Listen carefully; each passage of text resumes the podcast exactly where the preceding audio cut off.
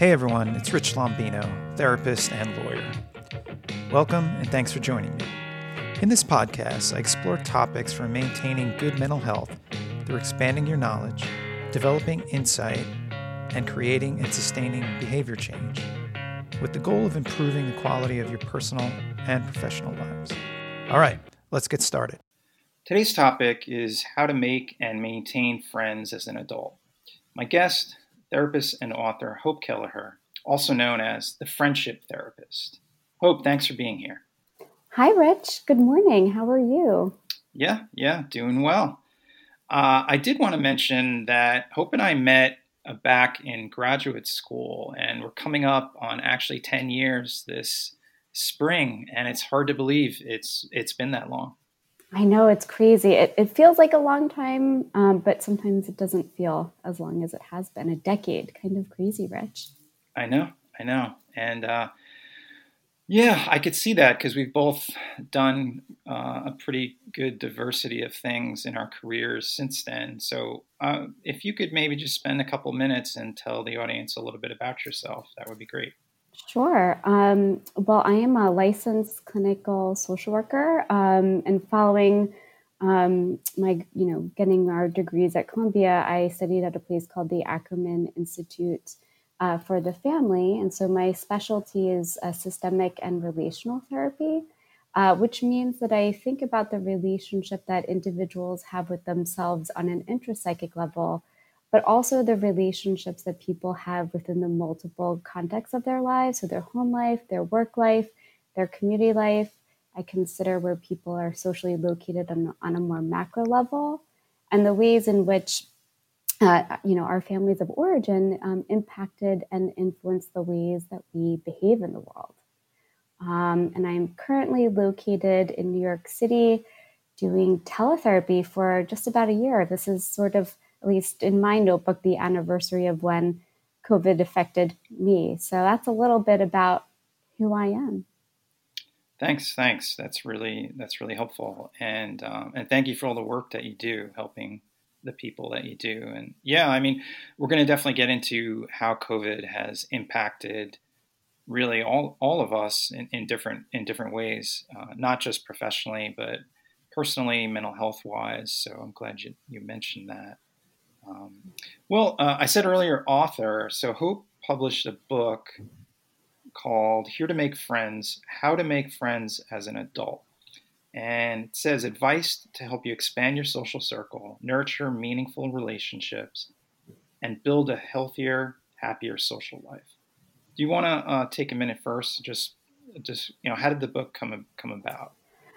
Uh, sure. Um, I think it sort of stemmed from a variety of factors. You know, in my practice, um, you know, working with families, but also individuals, I saw um, a number of folks really struggling um, to, in making friends as young adults as they moved to New York City, navigating and negotiating uh, work um, life balance but also um, in my personal life, somebody very dear to me was um, really struggling with social anxiety and making connections. And um, I was offered by Ulysses Press to kind of put out this book, and it could not have been a better fit for um, you know those clients that I see professionally, but also um, you know a family member that was really um, struggling. And so I think it's it's a topic that a lot of people do talk about, Rich. As you know, I'm an upper limit millennial and having had multiple moves in my life and um, different jobs, it is a struggle to make and maintain friendships, um, especially for those who might be a little bit more introverted, new to a certain community, um, or who suffer from social anxiety. So I just thought it, you know, my hope is that people can use this book. I think it's a pretty easy read I offer lots of tips and opportunities for self reflection, but that um, it can be a useful tool um, for people and, and, and a guide. Um, some of it's very basic, um, but it's always good just to get that refresher. So that's sort of how that came about. Um, fortunately or unfortunately, the book was first published in January 2020, just before uh, the pandemic. Um, and so as you might imagine, and as you and I will be talking about, the way in which we uh, make and maintain friendships um, nowadays will look slightly different than it did in a pre COVID world. Yeah, absolutely. Um, I would say that book is uh, so accessible, like you had said, and um, it's not dense at all. Uh, you can you can jump into into different different chapters and um, and also e- after you've read through the whole thing, I've found it personally helpful to um, go back and if there's particular topics that resonated with me or I think could be helpful in that particular moment moment where I'm at, it it was good. It's great. And um, even before COVID, I think you know personally it, it and and a lot of people in my life as well, whether they're therapy clients or um, or otherwise, the, expressing difficulty the older you get, the more challenging it could be um, to make and maintain friends for a variety of factors that we'll get into. But I think the book, uh, even though I think what you're saying is it, what it's not geared towards a, a co- post-COVID world because COVID didn't exist when you wrote it. Um, but I think the book is even more important now, and and it is uh, applicable all of the content in there to to what people are experiencing now because it's that much difficult to to meet people and and not just meet them. I i really i've always felt that maintaining relationships is the most important part of it because you could be introduced to people all the time but if you don't make that effort and the other person makes doesn't make that effort to to grow the relationship it's just going to stall and and kind of fade away so true rich so true um, and i think um, you know, I see a lot of folks struggle as they um, emerge into young adulthood and maintaining friendships. They're disconnected from maybe anchor institutions such as, a, you know, college or hometown, um, and then they're forced, um, you know, to work. And then, especially as people um, have life course transitions that include families, um, a lot of that attention will go to the family or an intimate relationship and not enough time, I think, for many people spent on maintaining their friendships. Um, and the cost, and this is something that I've seen um, too many times in my own practice, is that when people reach retirement, um, they've only focused on their employment or their family, um, and then it it's you know even harder to reintegrate and to make friends. So I think you know we know that um, there's so much research out there that indicates that people who are part of community have, um, you know, improved mental health um, outcomes, happier, healthier lives. Um, you know, and we we've devolved to some extent from, uh, you know, living and working in communities. And so I think it's so important that we that we all make a concerted effort to sustain and maintain friendships and community. Yeah, yeah, absolutely. Especially now, I mean, I think everyone's can have some feelings of isolation, even if you do have people in your life, like you're saying, because um, we really, I think, need a, and it sounds like what you're saying, need a variety of relationships in our lives. And as um, each stage that we go through, if we if we're single and then the next, if we couple up with someone, uh, it's oftentimes whatever relationships we have outside the couple um, they're just not as active anymore because you're you're taking up time with with the person the new person who's who's in your life. Or if you're still single and your close group develop relationships with other people you have less access to them uh, and that could really um, cause cause isolation. Even though you know theoretically you have all these people in your life and they're good friends, just lives get busy, and um, the, the, reality is they just don't have as much time. So making yeah. that that effort to reach out and maintain, yeah. Yep, so true. Um, and you know, not to kind of go back to my own experiences with COVID, but um, you know, the community that I had in New York City a lot of people had a you know decided to relocate and so that becomes even um, more challenging to maintain um, that sense of community via the internet or phone or text or DM. Um, so I think it's it's changed some things. Really, I, I think causing this um, longing for so many to you know rejoin the community um, or make a new community during this time. Yeah, absolutely.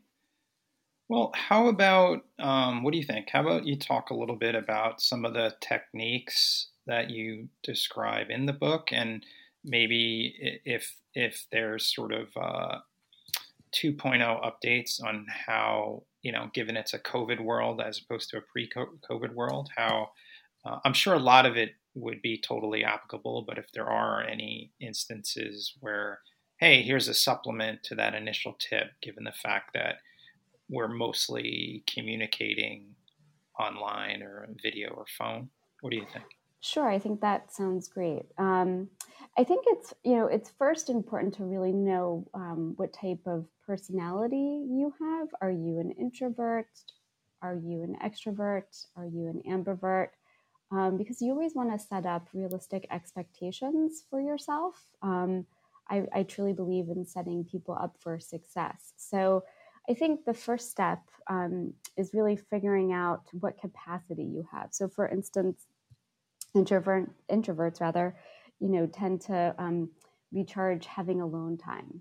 So when you're trying to make friends, really knowing your limits. Um, so supplementing in-person time with friends, um, perhaps with social media, um, maintaining and, and, following up with friends using social media can be really helpful seeking out people like yourself. Um, you know, if you're an introvert and you're interested in extrovert, is that person, um, will you have capacity for that person or, or that group of people? Um, and being very intentional on scheduling friend dates. Um, you know, for instance, I'm going to be spending time with a friend this afternoon, and um, you know, she's um, a little bit more introverted, and one-on-one gatherings are a little bit easier for her. Um, if you lean um, on the more extroverted side, extroverted side, um, I think it's important um, to really make quality time count. Um, sometimes extroverts just like to go out there and be social in large groups of people, um, but really focusing on quality, not necessarily the quantity of time. learning to sit in the discomforts of of silence and maybe other people, I think um, is also important for an extrovert, like looking to make friends. Um, side note, I, I, imagine that, um, you know, for extroverts, when they reintegrate into a post-COVID world, it might be harder um, to sit in that discomfort because they've been longing for that connection. Um, and if you're an, an ambivert, which is a blend of an introvert and extrovert, you know, um, you, you probably have a greater capacity for for meeting friends because you already know your balance. Um, you know, I, you know, truth be told, Rich, uh, pre pandemic, I would um, qualify myself as a Luddite. Um, I am not a big fan of technology. I do believe that there is a lot of value in in person connection. Um, and I do encourage people to try that. Um, so, you know, typically some tips of making friends is to really try to be as open as possible um, you know thinking about the types of people you are typically attracted to and going to places where you might find those people. Um, if you like golfing you know going to the golf course um, taking classes might be helpful. Um, you know asking um, friends to introduce you to other friends. If your if your social life has mainly been um, online as it has been for many people taking um, those relationships to uh, an in-person um, experience um, you know following up when people do invite you or do reach out um, to connect with you um, you know I, I something that i think has been pretty um, popular during the pandemic is getting a pet. You know, I have a dog, and without my my dog during the pandemic, I don't think I, I, would have been um, left without a community. Um, a lot of my community left New York City, as I as I mentioned, and through my dog, I was able to meet a number of new friends at the dog park, taking her out um, on walks. Um, you know, people are always curious about dogs, and it's a really nice buffer or animals to, to get to know people. Yeah, definitely. Yeah, I mean, dogs, uh, they provide often, usually, uh, that unconditional love that they're so happy to, to see you when you get home. And I think, I don't know, this is just my opinion, but they, they could almost sense like if you're not doing well, if you're feeling kind of down, they might uh, snuggle up against you a little more than, than normal. So, yeah, you're right. I think uh, I can imagine it. It's a, it's a real benefit to have having a dog or really any any animal there as opposed to uh, just kind of being there static, so to speak.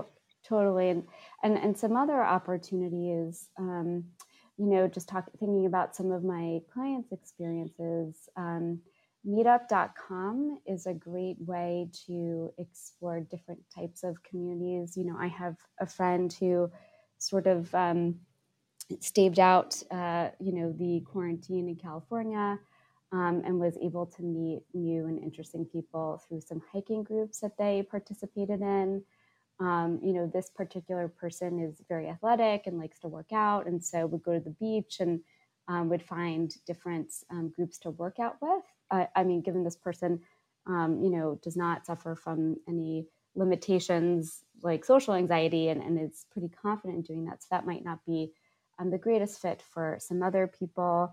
Um, you know, but also examining your networks. Um, something that I can speak to um, in, in, my kind of COVID survival state is um, really exploring old networks that I had. So considering that you know some of my closest uh, community members left the city, um, I was able to reconnect with people from my hometown um, through social media um, you know, uh, people from college, um, and also through, you know, just even in my building, being being willing to kind of say hi to somebody in the elevator.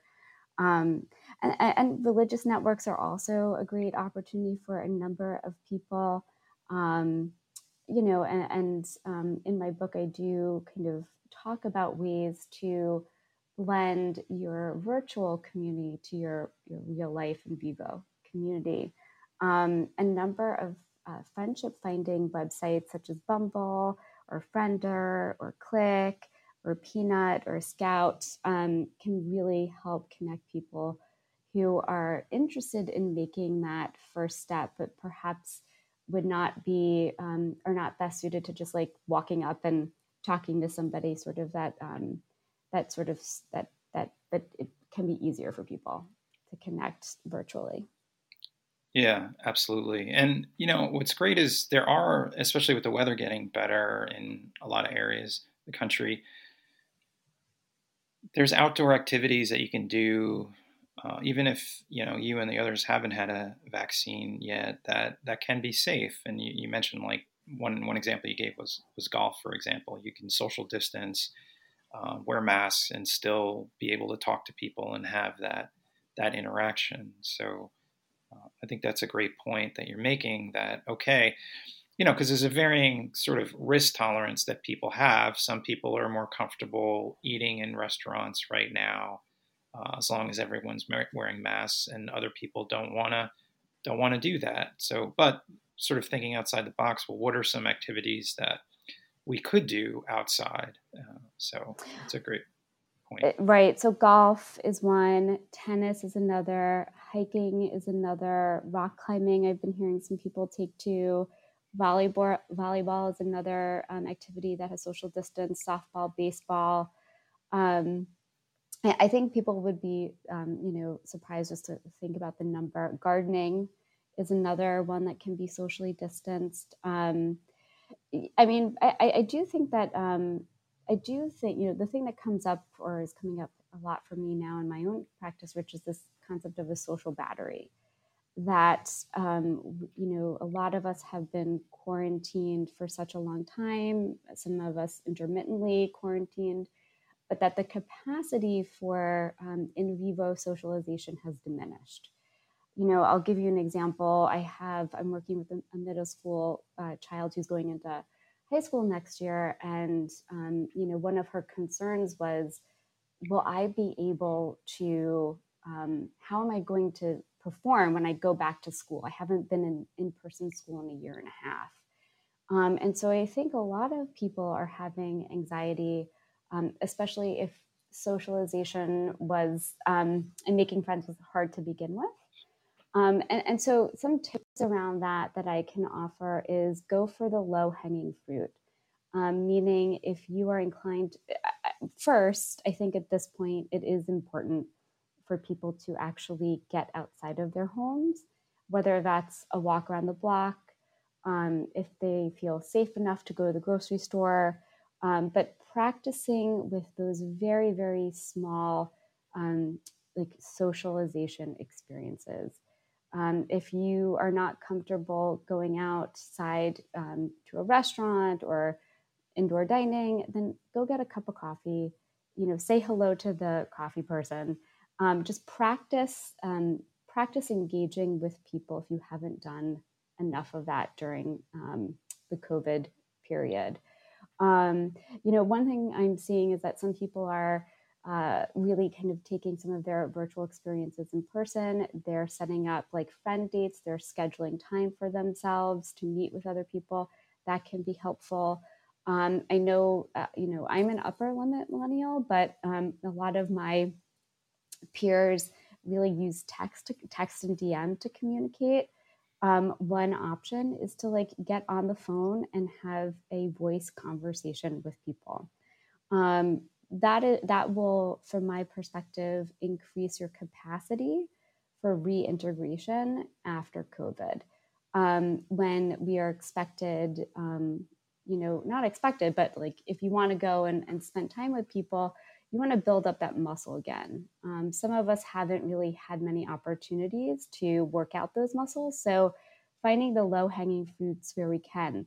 Remember, when we were in offices, we had the, you know, the water cooler conversations, the, the um, checking in with, you know, the receptionist, answering the phone. Um, and so for some of us, it's, it's, a, it will be, um, it might be harder to reintegrate after. So finding those low hanging fruits, um, practicing uh, flexing those muscles, um, starting slow if um, if social anxiety is something that you experience. So meeting with one or two people, um, you know, those are just some some thoughts. And I think that Meetup.com can really um, support people in that way. Um, years ago, I worked with a client, and her one of her challenges was social anxiety and she was able to find a meetup group where other people suffered from social anxiety as well. And they would just go on walks where they didn't talk. Um, so I'm very hopeful that um, people can can sort of reemerge in a healthy and comfortable way. Yeah, that's great. That's uh, a lot of uh, tips right there, and really setting realistic goals for yourself. And I always say, you know, somebody is ambitious. There's nothing wrong with being ambitious, but if you're trying to start new behavior, improve existing behavior, really starting with absolutely realistic and achievable goals is the way to go because if you know you're going to even if it seems like oh you know i could work out three days a week why should i start working out one day a week or only 15 minutes instead of an hour it's like well the goal is to kind of build things up not just your muscles physically, but the the momentum, get get it going, and feel good about yourself. That hey, I worked out today, as opposed to um, skipping a day, that sort of thing. So I think that that point for me, I mean, you said a lot of good points, but that really resonated with me um, because it could seem if it seems overwhelming, uh, then just like you said, the low hanging fruit, start super small um, and go from there. So Hope, do you want to uh, touch on anything anything else? Well, and I think to your point, Rich, um, is to have um, compassion for yourself, um, realizing um, that you know first setting realistic expectations for yourself, but also um, like being kind to yourself if it doesn't feel comfortable or if it doesn't work out um, a lot of people um, tend to internalize um, rejection or failure. But you know, friend finding is sort of like dating. Not everybody is going to be a good enough fit, and it doesn't necessarily have to do with anything you did. Um, and so, I really want people to practice compassion. Um, you know, when the, when when they're friend finding in a pre versus post COVID world, because that's very important. Sometimes people um, can be really affected by rejection, but keep on moving um, you will find your people. They are out there. Um, I promise. That's really great hope and um, optimistic for the future. And there are opportunities out there. And you know, try try out a lot of the tips that you give in the book because um, some you may already know but just haven't done in a while, and some you really didn't maybe think about. So it's it's a good combination of both. So yeah. Uh, so buy the book. I, I bought mine on, on Amazon. Is that is that where you would suggest people go to, or are there other places? Sure, people can go to Amazon. I think that's probably the easiest place. Um, it's in paperback, and um, there's an Audible version. Um, and people can find me um, on Instagram um, and uh, as the friendship therapist if they want to check out some more of my tips. Sounds great. All right. Well, really, really appreciate you being here, and and you know, it's good to just talk, reconnect with you, um, you know, on a personal level. So I wish you all the best. Absolutely. Thank you, Rich, for having me. Well, that's it for this podcast episode. Please subscribe, rate, and comment, and share on social media and otherwise. Visit richlombino.com to learn more about my counseling practice, see how to contact me, connect with me on social media, and read my blog and ebooks to learn about other topics. Most importantly, if you or someone you know are looking for more support, I'm here for you. Look forward to you joining me for other podcast episodes. Take care and be well.